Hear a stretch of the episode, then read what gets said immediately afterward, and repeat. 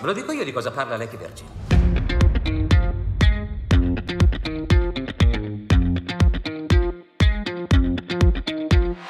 Ben ritrovati in un nuovo episodio di Ultima Visione, il cinema da vedere. E se c'è proprio un film da vedere e da vedere in sala, noi siamo contenti di parlarne in questa puntata speciale per convincere chi non l'ha ancora visto a guardarlo e per anche riflettere, anche se a distanza, diciamo, con chi l'ha guardato e sentire il nostro parere a riguardo del nostro ultimo romantico, e romantico lo dico non per caso, Paul Thomas Anderson con Licorice Pizza. Prima di partire per questa puntata, vi ricordo che da qualche settimana è partito un progetto di fundraising Ultima Visione, perché se te che ci ascolti pensi che o ti facciamo ridere o siamo interessanti o questo podcast semplicemente ti fa compagnia nelle, quando sei in macchina, quando studi, quando lavori, quando fai altri, ti piace sostenerlo, lo puoi fare donandoci due caffè, 3 euro, al link in bio su Instagram che permetterà di migliorare la qualità dei contenuti, magari intervistare qualche ospite che ti interessa o anche semplicemente avere la possibilità di eh, rendere questo canale sempre più bello per te che ci ascolti e per noi che ci divertiamo un mondo a fare questo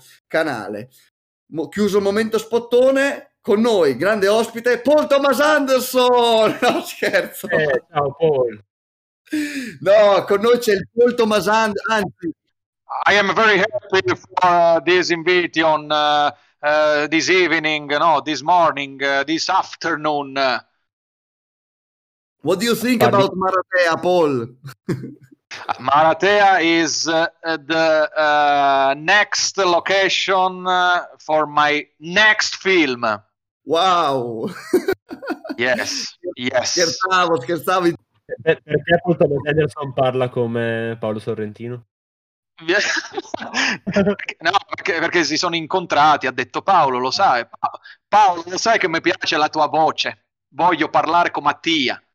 O perché sto facendo sorrentino come un siciliano, non lo so, però vabbè. Perché questo, signore e signori, non è ancora, magari col vostro progetto lo diventerà, anche intervisteremo magari un sogno Paul, Paul Thomas Anderson, ma era il nostro Davide Maimone che interpretava Paolo Sorrentino, che interpretava Paul Thomas Anderson. Ciao Aio! Ciao io che interpretava un siciliano a caso perché alla fine sono proprio sbarellato verso la Sicilia sudorientale. E, e tengo a precisare che in questo podcast eh, mi sono autoinvitato perché io voglio parlare di Paul Thomas Anderson ho, ho battagliato perché non mi volevano invitare e io ho detto se non mi invitate vi faccio saltare il canale e infatti l'abbiamo fatto l'abbiamo fatto siamo qua per esatto. parlare di Liquid Pizza il film la, la, la, facciamo senza video perché siamo invidiosi della tua bellezza mai Esatto, esatto, esatto. No, no, no. Eh vabbè, eh, se, se, facessimo anche il video sarebbe un canale chiuso da mo, se, eh, da, non per voi, per me.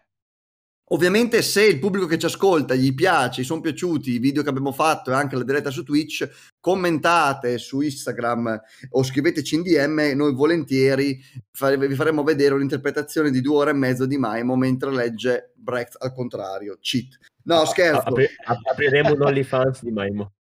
Esatto. Il pubblico. Sono pronto, sono pronto.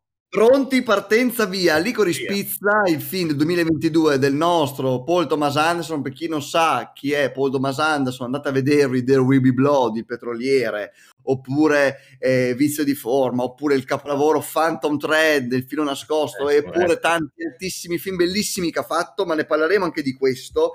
Il film che è uscito adesso è appunto Licorice Pizza in sala, andate a vederlo, spegnete questa puntata, correte al cinema piuttosto, ma volevo partire con questo film a dirvi il vostro commento leggendo un commento da una pagina Instagram, anzi Facebook molto bella che è il cinefilo dell'era dell'internet, ok? Che dice questo utente che Ale, io ne approfitto per sputtanarlo. Franz Lenti dice: Licorice Pizza, recensione. Mi viene da ridere, devo essere serio. Rido, ma lui, lui, è serio, quello è il problema. La recensione filmica. Un amarcord vivido degli anni 70, pieno di immagini evocative, dove la storia d'amore è solo una scusa per spararti in endoveno un mondo analogico che non ritornerà mai più, ma solo con queste operazioni. La quintessenza della retromania è speculare a c'era una volta Hollywood. Poi dice... Io. Recensione concreta, sentite questo gigante della recensione. Nuova pellicola di culto per tipette indie che sognano il grande amore in provincia, provincia dei che sono a Santa Fe, Mm, ma poi finiscono a Bologna a farsi trapanare dal primo margiale con l'alito di Jägermeister che fa la cover di Calcutta sotto i portici. Commentate voi perché a me da ridere. Lui è solo serio, una eh. cosa, c'è solo una cosa giusta. E ci mette in mezzo, lui ce la mette in mezzo in modo negativo, ma in realtà in modo positivo. Eh, c'era una volta Hollywood. Probabilmente questo è il c'era una volta Hollywood di Paul Thomas Anderson. Assolutamente sì. Allora, diciamo non dal punto di vista di questo vi, vi anticipo già una domanda che vi farò verso la fine puntata, cioè dove collocate questo film nella sua filmografia? Dico solo in eh, la butto lì come spoiler di questa domanda che ne parleremo dopo. Esatto, a me ricordato, ma forse anche a voi, tantissimo, non solo per dove è girato, ma per il- tante cose. Cioè, una volta Hollywood non ha, non ha forse quella maturità, o meglio, ha quella maturità, ma non ha quel senso di chiusura di percorso Mhm. che può avere il valore di quel film che c'è una volta Hollywood, ma è un film bellissimo anche quel c'è una volta Hollywood che senz'altro vale la pena vedere. Sarebbe bello fare un gioco fra meno di un anno e rivedersi entrambi uno dopo l'altro, secondo me, potrebbe essere interessante. Per- perché no? Ragazzi, ragazzi che ci ascoltate, secondo voi che, film, che, che- che- voto avremmo dato a questo film da una 10 scusa 7? Ve lo lasciamo immaginare per scoprirlo. Andate a fine episodio e adesso chiedo al buon Maimo, perché molta gente se l'è chiesta, licorice pizza, licorice pizza. Io ad esempio pensavo fosse, infatti mi un po' deluso, dico sarà tipo il nome di un italo-americano, visto che facevi il siciliano-americano, un italo-americano che si chiama Licorice, no? tipo Antonio Licorice, e sarà il luogo dove si incontrerà nel film. Dopo, un mio amico invece esce dalla sala e dice, oh Simo, no no, eh, questo film è un po' strano, è un po' come una pizza alla liquorizi, e dico, beh, interessante come visione, ma non penso fosse quello. Questo voglio dire Saluto Japan che ci ascolti in questa puntata. No, eh, il significato del titolo io l'ho letto, tu hai avuto modo di leggerlo, cosa ne pensi di questo Ho avuto titolo? modo di leggerlo, penso che rispecchi fedelmente il, il nostro giudizio, ovvero che è un film romantico e per romantico intendo che l'ultima cosa di romantico in questo film è proprio la storia d'amore, perché è un'ondata di romanticismo incredibile, a partire dal titolo. Il titolo mh, praticamente era è un- un- una sorta di, di ricordo, di, di- di- eh, che, mh, di- non, non mi viene il, il termine, di omaggio che vuole fare eh, Paul Thomas Anderson alla sua giovane età quando si recava spesso in un negozio di vinili che era chiamato proprio Licorice, Licorice Pizza, ovvero i vinili proprio in America, mh, proprio in, in- in quella zona dell'America, Los Angeles, ehm, erano considerati la pizza alla liquirizia, ovvero il colore come la liquirizia e la pizza proprio intesa come, come, eh, forma, no? forma. eh, piatta. E, e- e lui vuole, tramite questo titolo, ricordare i, proprio i, i- suoi tempi, la sua giovinezza, la sua gioventù, e quelle estati che sembravano che non finissero mai, ovvero dove lui si recava in questo negozio di vinili e da lì partiva questa magia incredibile che poi lo ha portato ad essere il miglior regista contemporaneo. Tra l'altro provate a fare l'acronimo di Licorice Pizza. LP. Long Plane. Ah sì sì sì, ok, stavo facendo un, una cosa ancora più pazza. No, è vero, verissimo. Ma infatti dicevano, in realtà appunto un po' come in- c'è una volta Hollywood ci sono molti riferimenti o comunque richiami a non tanto cioè, l'infanzia di Tarantino, non perché Tarantino fosse nella nuova Hollywood, ma a quel Tarantino che lavorava in una videoteca e si, si- divorava i film. In questo film qua il richiamo appunto a, a quel tipo di vita che da adolescente Paul Thomas Anderson ha vissuto e Paul Thomas Anderson non è Gary Cooper e Gary Cooper, sì, no, Gary Valentine, chiedo scusa. Ho, fatto la, ho fatto la crasi di nome finto nome vero. Gary Valentine, ovvero Cooper Hoffman, non interpreta se stesso, secondo me, in questo film, o secondo voi sì? Il protagonista Assolutamente no, anche perché posso Se- fare una, assolutamente una no. Una parentesi, scusami. Io l'ho trovato molto poco, cioè è molto nostalgico, ma molto poco eh, autobiografico, nel senso che comunque è, è ambientato nel 72-73, se non ricordo male, e Anderson non aveva quell'età, cioè non ha vissuto quegli anni in quel modo. È una proiezione, secondo me, di quello che lui da, da più piccolo vedeva i più grandi fare determinate cose, e quindi una fantasia di cosa poteva essere la vita in quel momento, a quell'età. E quindi non, Infatti non lo trovo, Non lo trovo minimamente né una Marcord né un film cioè, nostalgico sì perché è una nostalgia di un'epoca non che ha vissuto ma andata come posso essere nostalgico boh, del, del, del, decadentismo anche se non, sono, non ero neanche i miei genitori erano nati neanche i miei nonni e è una, sì, una fantasia quindi quando, quando, il tizio prima parlava di ah, la Marcord non c'è nessuna Marcord secondo me Così come Secondo quello di Tarantino. Non ho nemmeno visto una Marcor quel tipo lì, fra l'altro. Così come quello di Tarantino in c'era una volta Hollywood non è una Marcord. Tarantino non ha vissuto no, quell'epoca. È la fantasia, un desiderio, un sogno di Tarantino di essere stato lì. E poi Tarantino, scusami, di aver cambiato la storia. Sì. Esatto, perché la cosa più bella, de... voglio solo dire questa cosa perché ci tengo troppo, di... c'è una volta Hollywood e Tarantino, Fellini diceva che fare film è entrare in competizione con Dio, no? A proposito di Fellini e di Marco. ecco.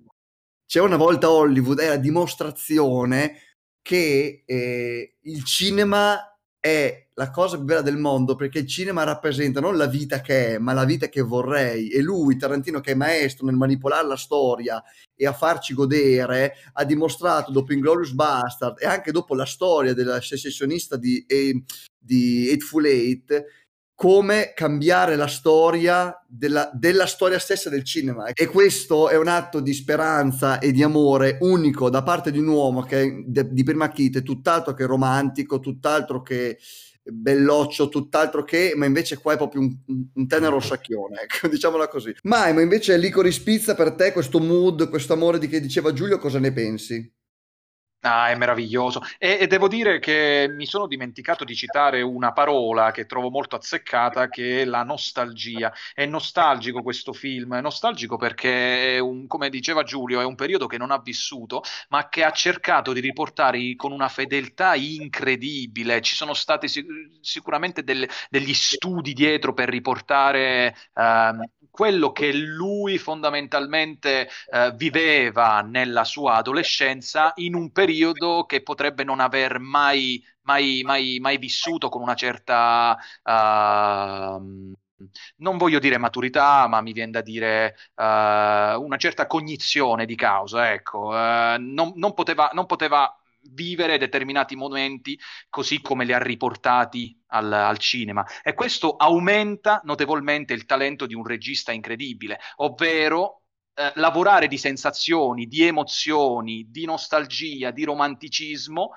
che vanno a eh, compensare quelli che potrebbero essere, potrebbero essere dei, dei, dei, dei, buchi di sceneggiatura. Ecco, in molti hanno visto che ci, sono, ci potrebbero essere dei buchi di sceneggiatura, ma in realtà dove, è proprio il contrario. Ma dove? Ma dove? il contrario, perché proprio è, è, è, come se fosse un'onda. Questo film è come se fosse un'onda e questa, questa, la storia di questi ragazzi, di, dell'amore di, tra questi ragazzi, in realtà è semplicemente un amore di giovani che vogliono vivere la propria vita e così come i giovani vivono la propria vita, così come quelle estati che sembravano, ripeto, che non finissero mai, dove tu ti svegliavi la mattina e tornavi la sera a casa e uscivi Bello. la sera, la notte, tutta la notte, non sapevi mai che cosa ti capitava. Perché vogliamo pensare che ci sono dei buchi di sceneggiatura? Sceneggiatura dove i protagonisti effettivi sono i giovani, dove gli, gli adulti, seppur messi in secondo piano, entrano nella storia come se la volessero rovinare. E allora perché dobbiamo cercare una Bravo, ragione? Bello, bello, bel perché, commento. Per, perché per, vogliamo cercare una ragione? Perché non accettiamo che certi film possono essere perfetti. Certo, certo. Cioè, questo paradossalmente potrebbe essere il film più pericoloso di Paul Thomas Anderson, perché è molto facile che poteva cadere nel classico. Se qualsiasi altro regista ave- avesse girato questo film, avrebbe fatto il film della Disney o avrebbe fatto il film di Fabio Polo. Ok? Paul Thomas Anderson ha girato un film potenzialmente pericolosissimo e lo ha reso, anticipo perché poi diremo il voto, eccetera, un capolavoro un capolavoro, diverso rispetto agli altri film come può essere Il filo nascosto, Il petroliere, ma collocato nella sua, dove deve essere collocato, ha portato in scena un capolavoro. Esatto, perché poi c'è tre cose così che butto lì che per me rendono questo regista incredibile. Intanto un regista che ha già dimostrato tutto, ma al tempo stesso si continua a mettere in gioco perché non fa lo stesso film da vent'anni, ma gli ultimi due film che ha fatto sono due film che come appunto in modo molto kubrickiano per certi versi, comunque è passato veramente da un genere all'altro, ha fatto da, cioè, il fil- un, regista che fa il petroliere, non ti aspetti che faccia il filo nascosto come per l'ultimo film e poi faccia il licorice pizza, che invece è il classico film che uno farebbe a inizio carriera, non alla fine carriera. Uno, due, questo, questo altra cosa che mi è venuta in mente prima mentre faceva la bellissima Giulio analisi Maimo sui protagonisti giovani che vengono rovinati, disturbati dai vecchi. Dopo parleremo anche di Tom Waits, Sean Penn e Bradley Cooper. Cavolo, ma un regista che si mette talmente in gioco che fa un, fa un film piccolo, ma enorme, ma piccolo, no? Non, parla, non, non, fa, non sta facendo come Zemeckis Napoleone, ecco, piccolo. E poi ingaggia un attore praticamente neofita come Cooper Hoffman, figlio di Philip Seymour Hoffman, chi non se ne fosse accorto, e Alana Haim che in realtà ha scritto proprio il personaggio per questa ragazza che in realtà è più una cantante che un'attrice e la fa, sì. oltre che rendere più bella di quello che è, questo dimostra che c'ha una mano con una camera che hanno in pochi, ma a parte quello ha letteralmente ingaggiato dei ragazzi appena nuovi, cioè, e questo gli dà, secondo me, dal punto di vista del dietro le quinte, mi viene da abbracciarlo perché è come se veramente arrivasse Scorsese o facciamo un paragone per chi un italiano arrivasse appunto Sorrentino e dice boh vado all'Accademia del Cinema di Milano e di Bologna mi prendo due attori appena usciti e faccio un film con loro Sorrentino che appena fatto la roba di Dio. Che peraltro ha usato l'attore anche lui fra l'altro appena, appena esordito. Appena uscito. bello, non questo è bello praticamente niente.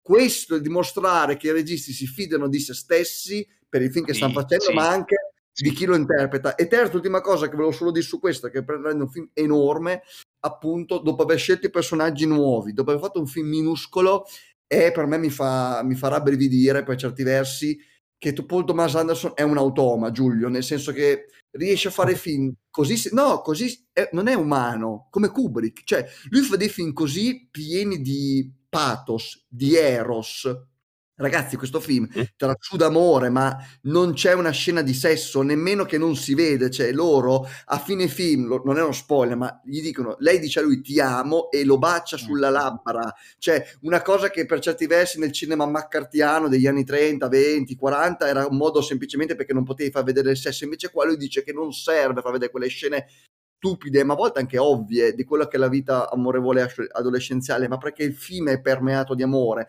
ma al tempo stesso lui non si lascia eh, fermare, o meglio, coinvolgere troppo da una storia comunque che lo coinvolge e quindi la fa in maniera asettica, ma comunque con tante emotività. Non so se mi sono spiegato. Questa cosa qua mi, mi sconvolge perché ho visto pochi autori che riescono a fare dei film senza lasciarsi prendere dal film stesso. Vedi, invece, ad esempio, Sorrentino quando è stata la mano di Dio che invece lì, nella seconda parte entra un po' troppo, lo diceva Giulio in un suo pod, nostro podcast precedente. Giulio, un, eh, vi faccio un commento per, mm, perché non, in realtà questo è il mio umile parere. Vi chiedo appunto, visto che ne ho parlato, un parere anche voi su Giulio, su Alana Haim, la protagonista, e Cooper Hoffman, il protagonista maschile. Poi anche Giulio, Maimo ovviamente.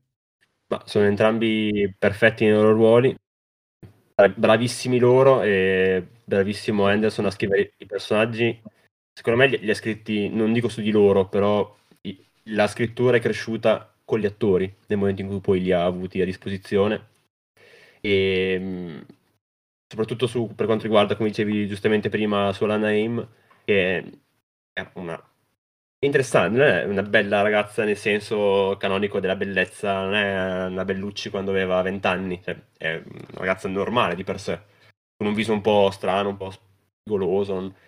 Nel film, cioè, Anderson è così bravo a riprenderla, la riprende con un tale amore che ti innamori ogni volta che la vedi, anche se in realtà, cioè, magari ripresa da un altro, anche solo nei, nei videoclip delle AIM, dici ok, belle, però niente, niente di che. Invece lui ci mette un amore, una eh, un talento anche sicuramente di messa in scena e visivo, ma si vede che c'è del cuore in quello che fa. E tu, tu ti senti come um, Gary Valentine, essenzialmente, se ti innamori tutte le volte che la vedi. Ed è una cosa um, fa- difficile in realtà, riuscire a rendere così bella, così sensuale, anche erotica a volte. Una attrice che non si spoglia intanto, che non è una sex symbol, mentre magari per eh, so, Boogie Nights, che invece era un film molto, un po' più carnale, anche se comunque per il tema che trattava è abbastanza casto, cioè, parla del porno, ma non è che si vedano si vedono in giro, pieni finti, ma non è che sia così esplicito come si è visto altrove. E Ethel Graham è una bellissima donna, era una bellissima ragazza, è una bellissima donna ora, quindi eh, è facile dire, la, la, inquadro anche normalmente, dici, che bella, basta, wow, wow.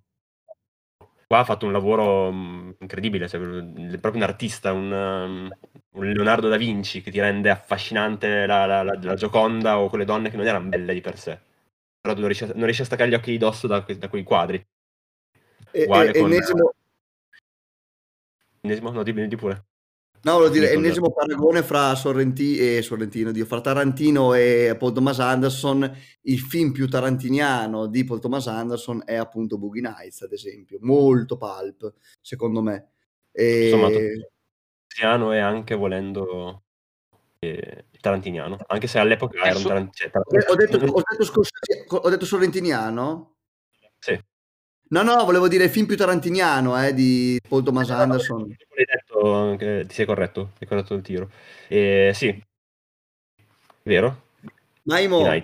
Invece non c'è nulla con... genere c'è da dire che nel suo genere c'è stato c'è un, c'è un, ritorno notevole ad un certo tipo di ritmo uh, proprio di, di, di, di, racconto e di regia che mi, mi, mi, mi, fa tornare indietro un po' a Boogie Nights, uh, che, che, è un film di un, mh, di un, ritmo incredibile sia a livello di storia che a livello registico, eh, collocato ovviamente nel genere in cui va collocato, perché questa è totalmente una storia totalmente diversa, un genere totalmente diverso, però ci ho rivisto quella, quella voglia di, di, sperimentazione che poi tra l'altro ne fa innalzare il talento, ovvero di sperimentare un nuovo genere tornando ai, ai bei vecchi tempi in cui lui era sostanzialmente all'inizio. Quindi si vede questa freschezza, questo ritmo, questa voglia di, di metterci della, della, della, regia giovane. Ci sono questi eh, piani sequenza che seguono sempre i personaggi, non vengono mai staccati dai personaggi, come se perso- noi,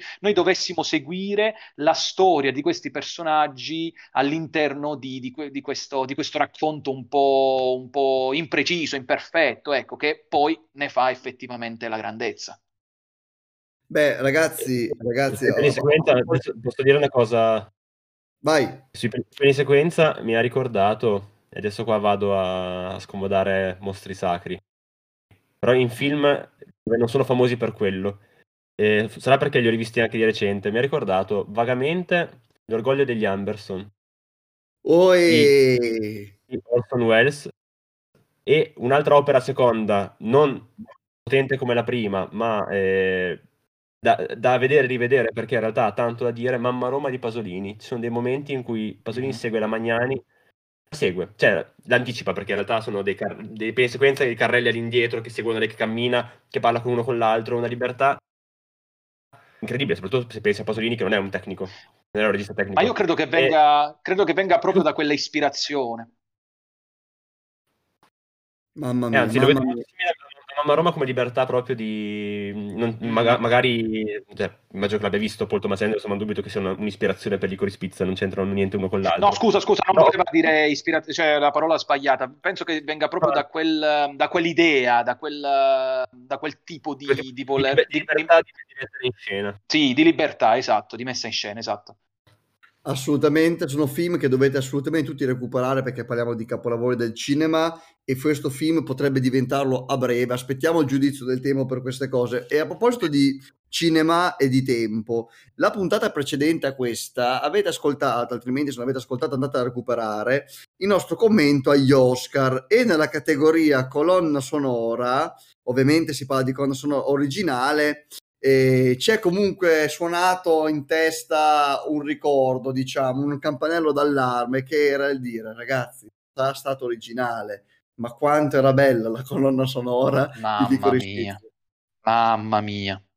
Dei pezzi davvero scelti maniacalmente. E ritornando al discorso del titolo dove, dove c'è, questa, c'è questo mm, richiamo ai vinili quindi alla musica ascoltata in questa modalità si percepisce proprio che ha la voglia di portare un certo tipo di musica e sembra che tu lo ascolti davvero con quel tipo di, di, di, di stile no? con un vinile, ecco, sembra davvero che ti stia riportando i, i, i vinili, ecco, i, la, la, musica riportata con una qualità che puoi ascoltare solo in quella maniera, solo in quella maniera. Mm-hmm. Giulio, un commento sulla colonna sonora, vuoi aggiungere qualcosa? Ah, c'è veramente poco da dire sulla colonna sonora, è un, un perfetta, si impasta perfettamente con le musiche, con um, le immagini ed è una scelta di brani, tra l'altro conosciuti ma non hit, a parte il momento di con Bowie. Per il resto sono tutti pezzi mari anche di artisti grandiosi, cioè, c'è anche Paul McCartney per dire. Però in, in brani così, così eh, sdoganati. Quindi è una scelta comunque mm, ricercata, ricercata e sì, perfetta, sì. però cioè, quello che vedi, quello che senti sono una cosa unica. E a proposito. No, ma, ma è per ma, questo ma... che volevo proprio richiamare questa cosa, perché si ha la percezione che quando, quando entri in un, in un, negozio di musica, in un negozio di strumenti, un negozio di vinili, in un negozio di libri, ecco, tu vai sempre alla ricerca del libro particolare, di quella cosa particolare. Si sente, si vede che c'è quel tipo di ricerca. Cioè, come se tu entrassi in un disco, in un negozio di vinili e andassi alla ricerca di quel tipo di musica. E si sente che proprio c'è una ricerca incredibile. Ho capito, ho capito. Beh, hai perfettamente, hai perfettamente ragione, Maimo. E a proposito di soluzione unica, diciamo, di quindi unicità, di scelta precisa e di imbarazzo della scelta, prima mi collego alla tua bellissima riflessione fatta sui protagonisti che sono i giovani che sbagliano, che, che vagano in queste notti estive alla ricerca di loro stessi e dell'amore, ma vengono a volte accompagnati, a volte incontrati per sbaglio per strada da degli adulti, adulti quasi tutti folli, no? Perché abbiamo un Tom Waits incredibile, un Bradley Cooper incredibile e un Sean Penn incredibile. E vorrei un commento da parte di Giulio, diciamo, su questi tre nostri non protagonisti, veramente, secondo me, che non, hanno, non, non sono stati eccessivi, non sono stati fuori luogo, ma sono stati proprio quello che dicevamo, cioè pedine di un, di un, meccanismo perfettamente congegnato da Paul Thomas Anderson, ma al tempo stesso iconici no, del film, senza mangiarselo. Assolutamente. E il mio tirare in ballo prima c'era una volta Hollywood, non era tanto perché è ambientato in quello negli anni, lì erano fine anni 60, però comunque in quegli anni, e con quel tipo di voglia di, di esserci stati a una certa età quando in realtà non erano così. Anche per la libertà, primo della narrazione, perché eh, così come c'era una volta Hollywood, questo ancora di più in realtà, è veramente, non ha una trama, cioè non segue un, un filo lineare. È una storia di disavventure di questi due personaggi. Però ah, dando comunque un'idea di essere un film, un film compatto, non, non sembra una, cosa, una, raccolta di episodi. E mm-hmm. è, è, proprio la, l'utilizzo di anche grandi attori pensiamo in c'era una volta a Hollywood Al Pacino che fa un ruolo secondario, meraviglioso, ma secondario che non porta neanche niente in più al film, ad esempio. O pensiamo alle particine che ha dato piccolissime Mari a mm, Michael Madsen, ad esempio, che compare in una scena. La libertà di dire io mi prendo, come fa un po' Woody Allen, ma in modo diverso. Mi prendo Sean Penn, mi prendo Bradley Cooper, Tom Waits è una, una comparsa di lusso, perché non è un attore vero e proprio, è proprio lì è proprio un amore per la musica e per la follia di questo personaggio.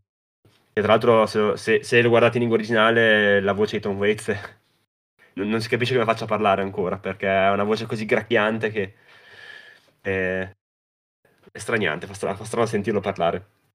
C'è questa libertà di dire mi prendo questi, pers- questi attoroni e faccio fare dei personaggi che non sono fondamentali per la trama in sé. Non è che mi, mi compare come Orson Welles nel terzo uomo, che compare 15 minuti, si mangia il film. Ehi personaggio fondamentale in realtà per i film, anche se compare pochissimo, è, quel, è Larry Lime che, di cui ti parlano e che nessuno vede. Poi, poi c'è, poi vede, lo, lo, vedi e pam. Il terzo uomo è Orson Welles, anche se sta in scena 10 minuti, quarto d'ora. Eh sì. In questo caso non si mangiano film questi personaggi, sono veramente delle, degli incidenti, com- capitano, fanno la loro follia, vedi che sono fuori di testa, come probabilmente soprattutto Penn e Waits lo sono anche nella realtà.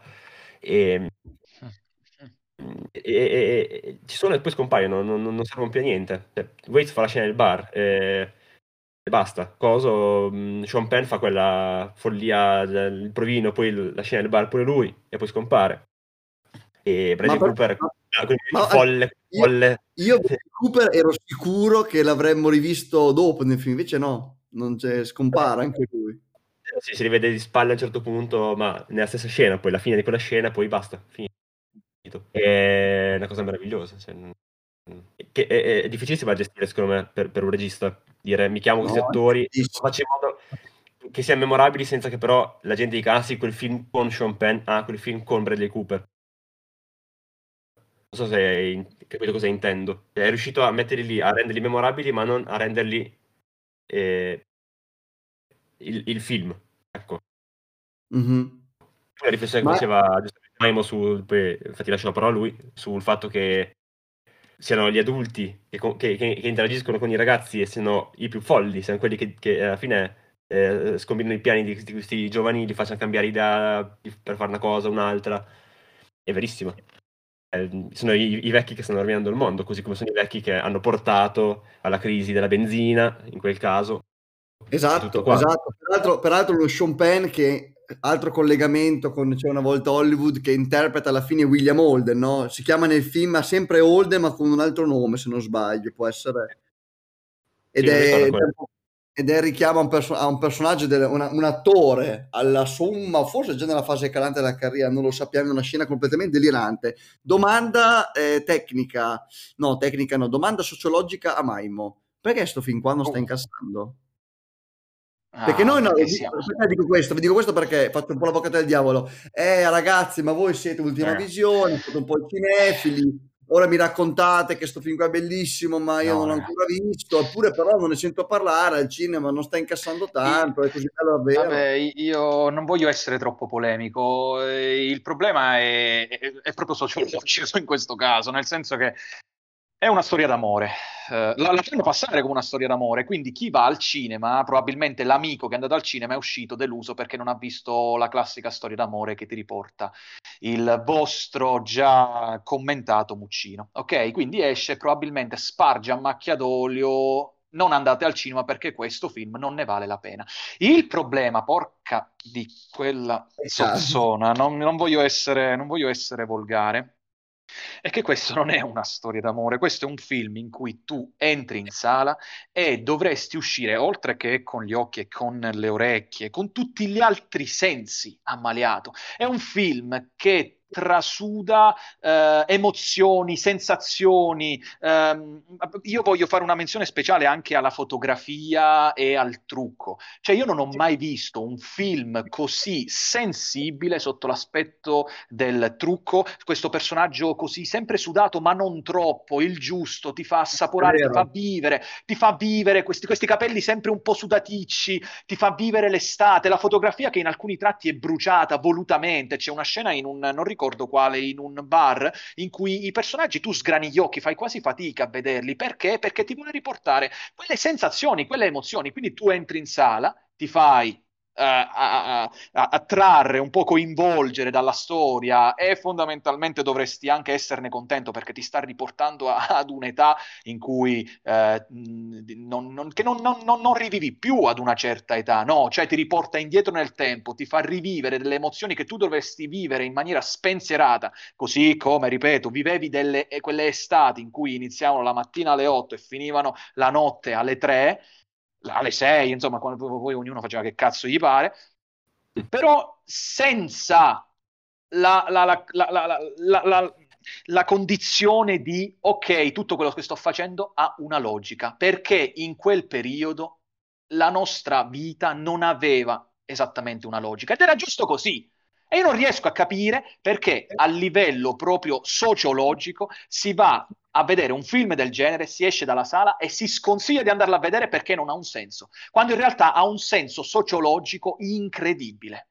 Punto, non dico altro. Nulla da dire, nulla da dire, Mammo. Ragazzi, in chiusura di podcast, prima di chiedervi in che posizione lo mettete nella vostra filmografia di preferenze di Anderson, e ovviamente quello che si aspetta chi ci ascolta, cioè che voto gli diamo da una 10 scuso 7, vi ricordo che per chi non avesse ancora visto questo film, forse troppo tardi, devo dirlo prima, però può vedere la versione no spoiler nell'episodio dedicato appunto a, a questo film. Vi chiedo, nel frattempo magari vi ci lascio un po' pensare perché ve la chiedo così a bruciapelo, la scena che vi è è piaciuta di meno e la scena che invece avete preferito di più. Ok, la chiederò prima, vediamo, il primo che gli viene in mente, che soffrirà. Parto io intanto così nel frattempo ci pensate. È difficile pensare a una scena che mi è piaciuta di meno in realtà, perché è un film eh, come tutti quei Paul Thomas Anderson perfetti, inattaccabili obiettivamente e può solo piacere o non piacere dal punto di vista soggettivo, ma se hai un minimo di gusto eh, fai fatica di che non ti sia piaciuto questo genere di film. Se però devo fare questo esercizio che, mm, di questa, questa domanda, diciamo la scena che mi è piaciuta forse un po', non un po' di meno, ma non mi ha fatto impazzire come tutte le altre, mettiamola in questo modo, potrebbe essere la scena... Mh, mm, tutta quella scena delle, del bar, nel senso che la scena del bar è incredibile. E anche il fatto è, è, è, dolcissimo il fatto che lei provi a, come posso dire, a um, ingelosire alla fine questo amore, mordi e fuggi, corri e fuggi, eccetera, no? E il ragazzo uscendo con una rockstar a tutti gli effetti del cinema, però quella scena lì, diciamo che è una scena, non è che non mi è piaciuta, semplicemente è una scena molto cinematografica, molto da, come posso dire, è un topos per certi versi, no? quel tipo di scena, ed è uno come Paul Thomas Anderson che può fare qualunque cosa, ma aspettavo che semplicemente, cioè, poteva anche non farla. Ci ho detto, è una scena bellissima, si può essermi spiegato, ecco, quella in cui loro si guardano, sono al ristorante, lei guarda lui, ci prova col tipo, il tipo, cioè Sean Penn non la caga di pezza, eccetera, eccetera. La scena invece che mi è piaciuta di più, inspiegabilmente, ma perché mi ha lasciato veramente con i piedi ancorati al suolo e l'incredibile scena molto ta- mi ha ricordato un sacco c'è una volta Hollywood non so perché forse perché c'era anche, anche lì questo refrain di, di Caprio che scendeva con la macchina e faceva manovra ogni volta. La scena in retromarcia del camion una scena di una difficoltà assurda. sì, una sì. difficoltà assurda ma al contempo una comicità e un tempismo cinematografico incredibile ovviamente l'ho tirata fuori così non perché è la più importante del film ma perché è una che mi è rimasta molto impressa perché una scena così non l'avevo mai, mai vista. Sia per il potrebbe, di... potrebbe tranquillamente finire anche tra le scene meno apprezzate, però è eh. proprio il punto di forza, cioè è proprio il punto di forza, cioè è una scena che facilmente potrebbe ricadere in, eh, in, in, tra quelle meno apprezzate e in realtà l'ha girata con una maestosità e con una regia davvero incredibile, da che tu e, e, sono d'accordo con te, la riporti tra quelle migliori, cioè ti fa capire la, la, la, la grandezza dell'opera. Giulio. E... Vai Giulio. Eh, eh, allora, difficile la migliore è difficile sia la migliore che la peggiore, perché la migliore in realtà come fai a definire migliore, una scena migliore in un film del genere? No, non ci no, ma ho, ho, amato molto i, mom- i vari momenti nel, um, quando inaugura il negozio di, di materassi d'acqua sia per il gioco di psicologia dei personaggi, sguardi, la delicatezza con cui tu riesci a capire senza che si parlino loro due cosa stanno pensando e provando sì, anche per come proprio è messa, è illuminata quella scena. Perché ci sono dei momenti in cui è buia, non capisci cosa succede, gli altri in cui c'è troppa luce, c'è, c'è,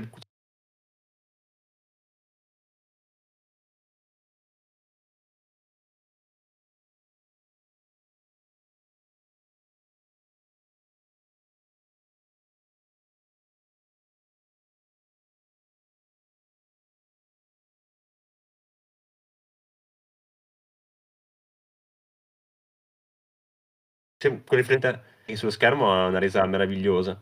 O anche la scena mm, cortissima, quando sono sdraiati entrambi sul materasso d'acqua, si toccano le mani. Che tu dici adesso poi si baciano, invece no, rimango solo lì, si toccano le mani e tu fluttui con il materasso d'acqua. Sono son cose che, che, che, non, riesco a spiegare bene, non, non posso spiegare parlando, va visto questo film e bisogna fluttuarci dentro e meno bella non, non ce ne sono. Io forse ah, per, per, per, un discorso di geometria non mi è piaciuta tanto l'ultimo fotogramma in cui dopo il bacio si vedono due che vanno via per mano correndo e mm. sembra essere laureato. Ma è una roba subliminale di saranno due secondi e poi parte in tiro di coda. Chiaro, Trovata, chiaro. mi è sembrata mm, che spezzasse la magia di quel, di quel bacio, però nel senso è veramente una pulce, come dire questo, questo Leonardo appunto, c'ha, c'ha, un, c'ha un, dire, una pennellata appena fuori posto qui sotto, di, dietro al quadro c'è un tarlo. Certo, non, certo. È, un, certo. non, È, un, difetto, nel senso Però, proprio che non lo so, quel, quel fotogramma a me ha dato la sensazione di voler eh, fare un qualcosa di molto alla larga, preso molto alla larga, di un qualcosa di ciclico. Non lo so. Cioè, nel senso, è come a dire, ora si ricomincia, ora si ricomincia con l'imprecisione, con la... il non avere senso, un'inquadratura che effettivamente non ha granché senso. Mi ha dato quella, quell'impressione. A me quel fotogramma... E te, mai non... la scena che ti è piaciuta di più qual è stata? Allora, sono impreparato su quella che mi è piaciuta di meno. Vabbè, perché non c'è... Voluto... No, sono impreparato, non lo so, non lo so, dovrei rivedere il film per dire, ah, ok, mh, mm, forse qui non lo so, non lo so. La, la, quella che mi è piaciuta di meno non lo so. Eh, potrei sembrare banale perché in un film qualcosa che non ti è piaciuto quasi sempre c'è. Non lo so, non, non, da che ho memoria non la ricordo. E avrei voluto dire anche io l'inaugurazione dei materassi, ma vado oltre. Mi sono piaciute tutte quelle scene, sia per come sono state girate, sia per come eh, la, il significato e il, il simbolismo che ha voluto riportare, ovvero le corse, dove tutti tutti, dove tutte le persone andavano verso una direzione, loro andavano dalla parte opposta correndo. E non è una cosa da sottovalutare perché i, i, ragazzi de- i, ragazzi fanno così, i ragazzi corrono verso il loro, il loro, futuro, verso il loro obiettivo. E questi ragazzi però lo facevano in una maniera differente perché andavano controcorrente.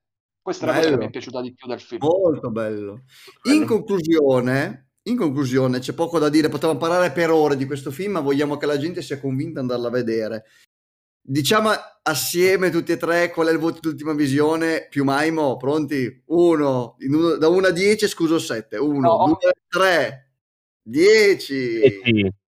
10, 10, 10 da vedere assolutamente. Aspetta, aspetta, aspetta, io non l'ho detto. 3, 2, 1, 10. 10 meno. No, no, non c'è no, no, 10 no. meno. Aglia, 10... Aglia. No, no, no, a parte gli no, eh, allora non dovrei dare, non dovrei dare un, un, voto a quelli che penso che siano i migliori film di Paul Thomas Anderson, eh, che sono, a mia, per me sono il Aspetta, aspetta, aspetta, eh. poi questa sì, domanda...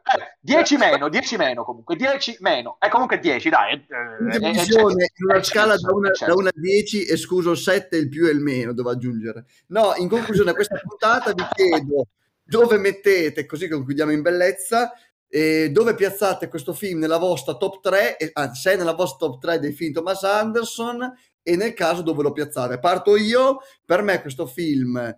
Eh, al momento de- deve crescere dentro di me. Non è nella top 3 dei film di Paul Thomas Anderson che preferisco, perché la mia to- lo metto al quarto posto, diciamo, perché nella mia top 3 c'è ehm, Boogie Nights al primo posto, Il filo nascosto al secondo e There Will Be Blood al terzo posto. Però è una classifica come tutti quelli dei film che possono crescere, mutare, sbagliare, magari fra 5 minuti la cambio. Chi è che vuole dire di voi invece? È nella top 3 vostra o no? Se no, qual è la no. vostra top 3? Vai Maimo, vai, vai prima tu allora. Vai, per me non è nella mia top 3, ma stiamo parlando di, cioè, di film che sarebbero nel primo posto di qualsiasi, della maggior parte di, dei registi mondiali eh, o della storia, quindi... Eh, non è nella top 3 perché la mia top 3 è al primo posto il petroliere, al secondo posto, e mi dispiace perché avrei, avrei voluto dare a tutti questi film il primo posto, il petroliere, il filo nascosto e The Master.